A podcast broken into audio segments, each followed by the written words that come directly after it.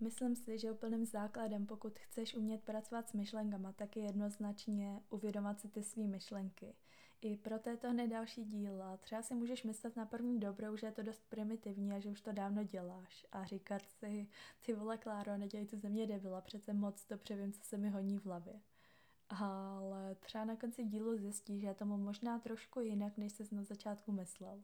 A to neříkám jen tak, vím totiž sama moc dobře, jak jsem si svý myšlenky po většinu času vůbec neuvědomovala.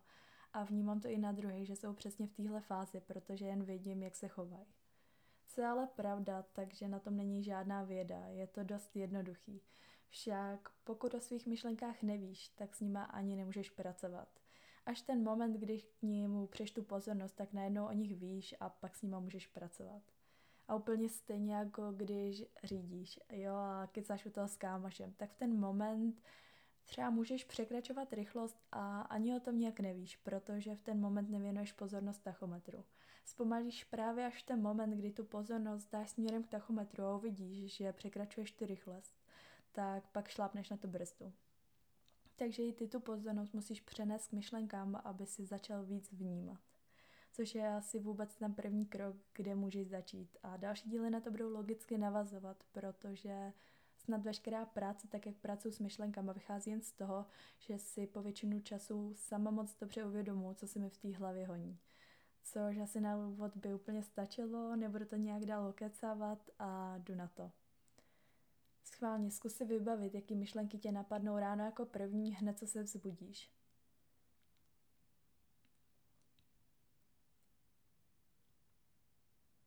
Řekla bych, že většina z nás hned ráno, co vstane, už začne přemýšlet. Třeba už jenom nad tím, co nás čeká celý den, nebo má před očima všechny ty povinnosti. A tohle není jenom ráno, když vstaneš. Vem si, jak neustále přemýšlíme.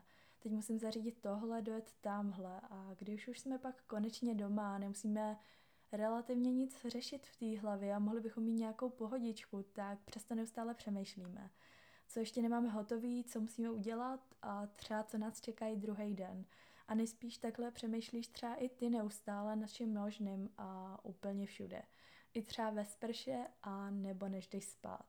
A tak nám ty myšlenky vlastně jedou furt na 100%. A v ten moment je celkem fajn si i uvědomit to, že ty myšlenky nejde nějak vypnout a odložit, tak jak třeba můžeš udělat s mobilem, kdy ho jednoduše vypneš a neexistuje nikdo ti nenapíše a neutrhuje tě a pak rozhoduješ jenom ty, v jaký moment ho vezmeš zpátky do ruky a budeš zas online. Ale s těma myšlenkami je to trošku jiný. Ty jsou s náma fakt 24-7 a ty jediné, co můžeš udělat, tak se naučit je mít pod kontrolou a mít na nima tu moc. A zkus si sám fakt reálně jako odpovědět, kolikrát za den vnímáš to, co se ti honí v hlavě. Jakože bychom si řekli něco ve stylu, ty vole, jako proč nad tím přemýšlím, má to vůbec cenu? Protože v téhle momentě dojde, o čem si přemýšlel a to je, o čem tady mluvím, o tom uvědomování se svých myšlenek. A další otázka, co by se tak hroznýho stalo, když bychom se víckrát během, toho, během toho dne zastavili a uvědomili si, že přesně teď jsme v tom kolotoči myšlenek a na chvíli z něj vystoupili. Věř mi, že nic hroznýho by se nestalo, naopak. Najednou bychom začali mnohem víc vnímat ty naše myšlenky a uvědomili si, že furt na něčem jenom přemýšlíme. A v ten moment ti najednou i dojde, že můžeš ty svoje myšlenky pozorovat i s trochu větším odstupem a nadhledem a i přesně v tenhle moment ti dojde, že jakmile začneš přemýšlet, tak nejsi vůbec v přítomnosti a si neustále těma myšlenkama úplně jinde. Řekla bych, že málo kdo si ani neuvědomuje, jak moc ty myšlenky mají vliv na celý náš život neuvědomujem si právě ani ty myšlenky počas většinu dne, takže s nimi nejspíš ani nepracujeme a nějak nám to nevadí. A víš, proč nám to nevadí? Protože takhle přemýšlíme celý život. Zdá se nám to úplně normální, že se necháváme těma myšlenkama unášet, protože hned co přijde myšlenka, tak ji začneme rozvíjet, co znamená, že o ní začneme přemýšlet. A nemyslíš, že by bylo lepší vědomě korigovat ty své myšlenky, ať na ní máme tu moc, protože pak bys i líp dokázal korigovat sám sebe, protože jakmile začneš ovládat to, co se ti honí v hlavě, tak dokážeš ovládat i sám sebe. A zkus i uvědomit to, že ty myšlenky nám skáčou zprava doleva, že přemýšlíme o tom, co si dáme k večeři a najednou přijde notifikace a v hlavě běží, kdo asi napsal a v zápěti už přemýšlíš, co máš odepsat, odepíšeš a už vzpomínáš, jak jste se viděli minule a necháš se těma myšlenkama unášet, protože to třeba bylo fajn. No a protože jste byli třeba v kině, jo, tak co ti nenapadne? No co v tom kině asi dávají, že?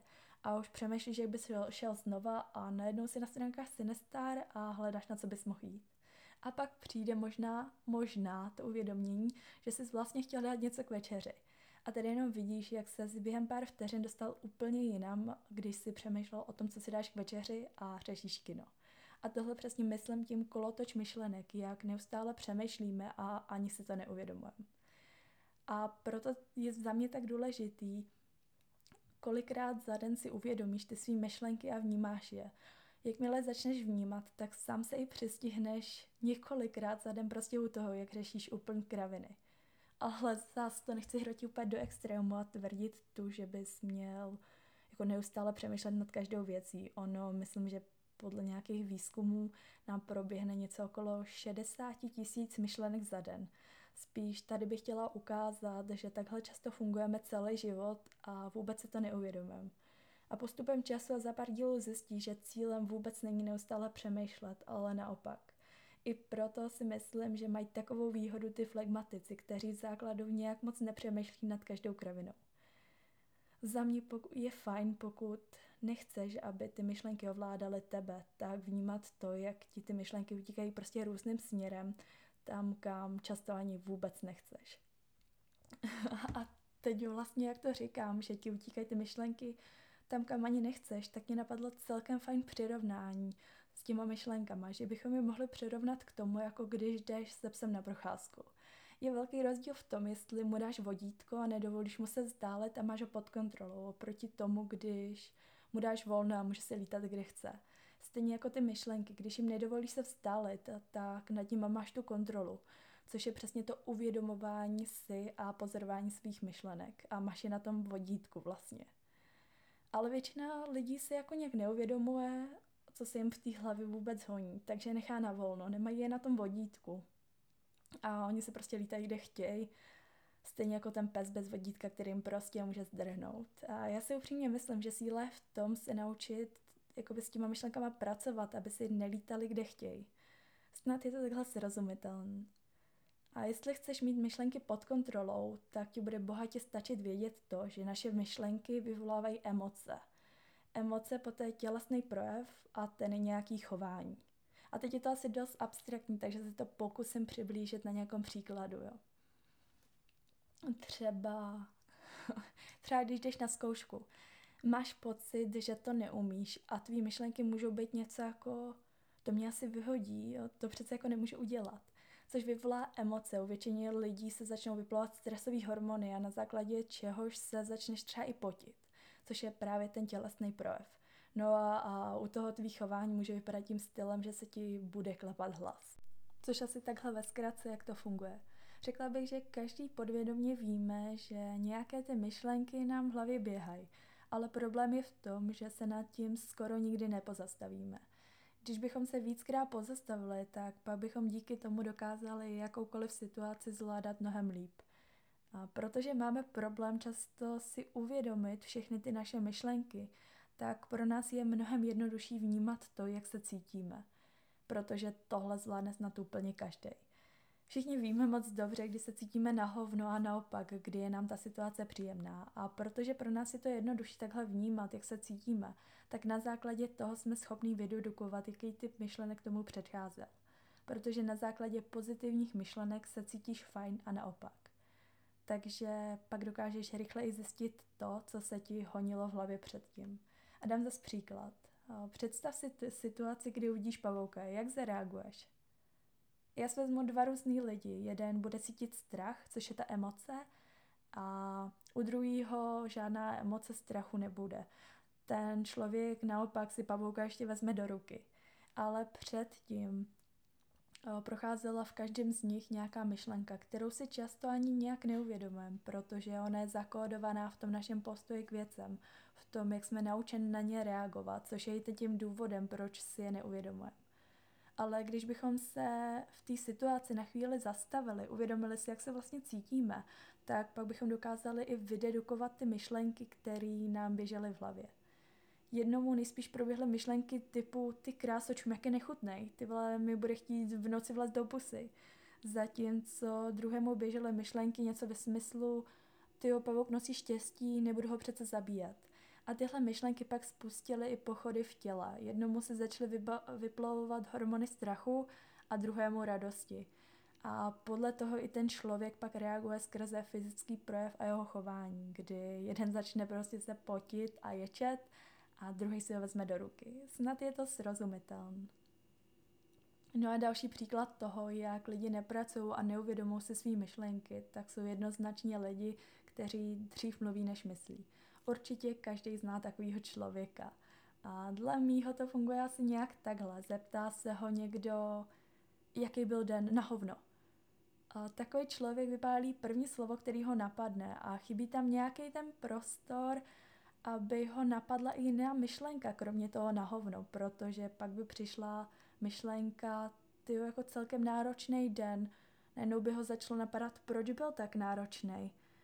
A na konci by jeho odpověď vypadala úplně jinak. Vypadalo by to třeba, ty ale lepila jsem na mě dneska celkem smula, rozbil jsem mobil a ztratil jsem klíče.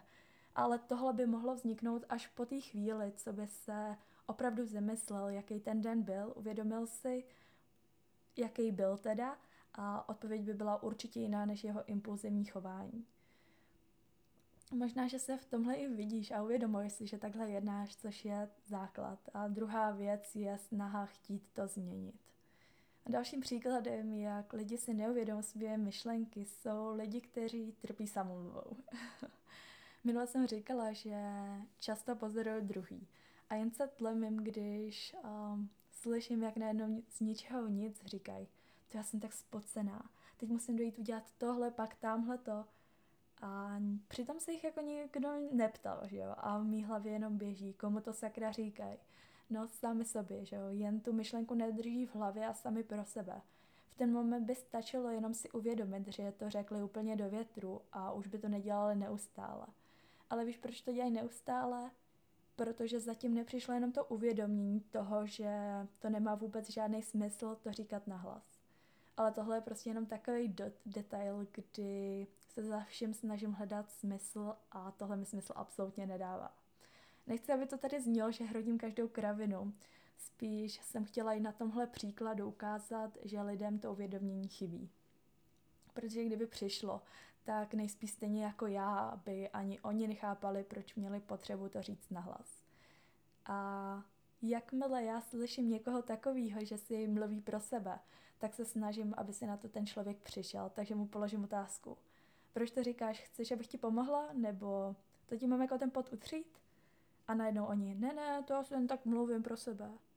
No a jestli máš chuť na sobě pracovat a víš, že máš problém si uvědomovat ty své myšlenky, tak prvně bych začala u toho vnímat ty své emoce. Sám zjistíš, které situace ti jsou nepříjemné a kde se cítíš dobře. Pak by se snažila přijít i na to, jaký zaujímáš k tím věcem postoj, jaký ty myšlenky se ti teda honí v hlavě předtím.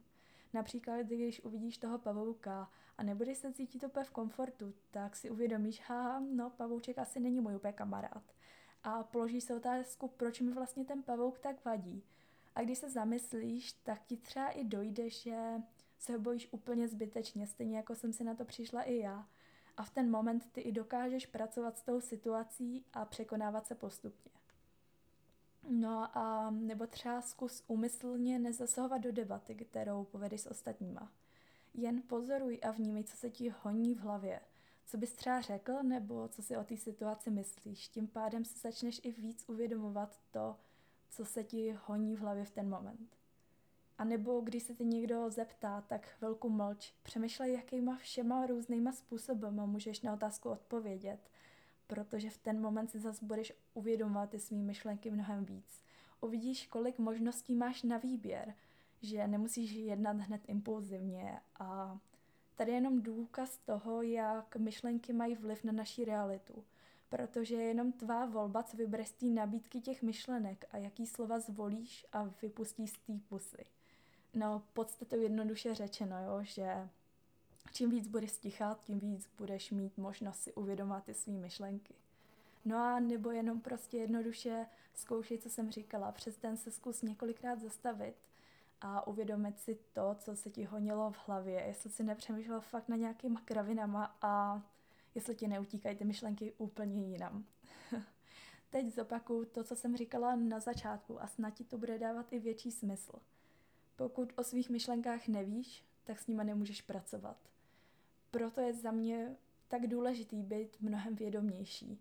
A nemusíš rovnou zkoušet meditaci, jo, abys pozoroval ty své myšlenky a uvědomoval si je. I za mě je to ale nejúčinnější to, co můžeš udělat. A komu to vyhovuje, prosím jen do toho, jen sama moc dobře vím a je to ještě tak rok zpátky, kdybych se tomu tlemila, kdyby mi někdo řekl, jdi meditovat, jdi to zkusit. Jakože já a meditovat, se sposiral. Přišlo mi to hrozně vtipný, ale v ten moment jsem absolutně nechápala, o čem to je. Za tím slovem meditace se mi vybavily různý debilní asociace, které jsou tady vžitý.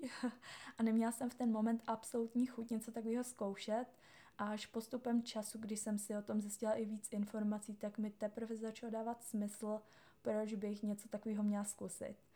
A já bych se klidně i vsadila, že tu dost lidí, který to vnímá úplně stejně jako já tenkrát. A tak naprosto chápu, jestli to vnímáš úplně stejně, protože já byla v téhle fázi taky. A proto nabízím a předpokládám, že pro většinu z vás, který budete v té fázi, v které jsem byla já, bude tohle mnohem smysluplnější forma naše meditace. Takže fakt ti bude stačit, když si začneš během nevíc uvědomovat ty své myšlenky a ty své pocity. Jestli si i uvědomuješ to, že jsi s tou hlavou 24-7 a ty jsi ten jediný, kdo ji dokáže ovládat, tak věř mi, že mnohem víc na sobě dokážeš pracovat. Sice to jsou nějaký mon- mentální koučové, ale ty jsou tu podle mě jen od toho, aby nás někam navedli a zbytek je stejně na nás. Oni s tou hlavou naší nejsou 24-7, to si jedně ty sám. Nikdo ti do té hlavy nevidí a nikdo neví, jak přemýšlíš počas celého dne, což je na tom ale to fajn. A jen na tobě záleží, kolik ty tomu věnuješ času, jestli budeš víc vědomější, anebo to necháš tak, jak to je. A budou i ty tvý myšlenky tě nadal ovládat po zbytek času. Věř mi, že když budeš mnohem víc vědomější, tak najednou uvidíš, jakou velkou moc máš nad těma myšlenkama. Najednou ti třeba bude dávat i větší smysl, proč vrcholoví sportovci, jako je třeba Djokovic, Phelps, meditujou. Proč grecký Conor McGregor a další spou- spousta sportovců mluví o mindsetu. Myslíš si, že je to náhoda? Já si to nemyslím. Ono jenom totiž moc dobře vědí, jak důležitý je na sobě pracovat i jinak než jen po fyzické stránce. I proto jsem naprosto přesvědčená o tom, že mindset je klíč k úspěchu ve všech sférách života a hlavně ke šťastnému životu. No a na závěr můžu říct, že jsem tady mluvila o tématu, který je v dnešní době hodně skloňovaný a to je sebepoznání. Ale není to vůbec nic jiného, než jen to, že začneš víc uvědomovat sám sebe, to, nad čím přemýšlíš, to, jak se cítíš. A věřím, že kdybych tohle řekla na začátku a zmínila, že budu mluvit o sebepoznání, tak to dost lidí znechutí. Protože, jak jsem říkala, dost lidí to má spojen s nějakýma debilníma asociacemi, které jsou tu žitý. Proto bych chtěla a budu to zmiňovat i vždycky na konci toho dílu, abych i ukázala, že za takovýmhle termínem může být i celkem zábavný téma. Co bych ještě řekla, je důvod, proč budou vycházet díly po delší době. Hlavním důvodem je to, že si sama moc dobře uvědomuji, jak mi dlouho trvalo se dostat tam, kde jsem teď a chce to nějaký čas. Ráda bych i proto udělala mezi jednotlivými díly prostor, abys mohli tyhle poznatky třeba aplikovat do svého běžného života, protože to je nejvíc, co si z toho můžeš odnést a udělat i sám pro sebe. Nejen, že si to poslechneš a dobrý, kdy bude další díl. Stejně jak jsem říkala minule, tak dneska je nejlepší, co můžeš udělat, si začít uvědomovat situaci, jak se v nich cítíš a vnímat ty svý myšlenky zas o něco víc a držet si je na tom vodítku trochu. aby ti nikam neutíkali. A druhým důvodem je i to, že ten podcast furt na něm pracuji. Skládám ty díly pomalu dohromady a snažím se, aby to mělo i nějakou návaznost a něco jsem tím předala. Tohle už je asi ode mě úplně všechno. Pokud ti dává smysl, co tvořím, tak ti budu vděčná z celého srdce za sdílení, protože tehle podcast já nedělám pro sebe, dělám to pro druhý, abych dala i druhým zamyšlení a trochu jiný úhel pohledu na věci. A ty tak skrz to sdílení mi můžeš pomoct, aby se to dostalo k víc lidem a tím jim i dát zamyšlení nad věcma, nad kterými se třeba běžně nepozastavíme. Takže díky moc a zas příště. Čus.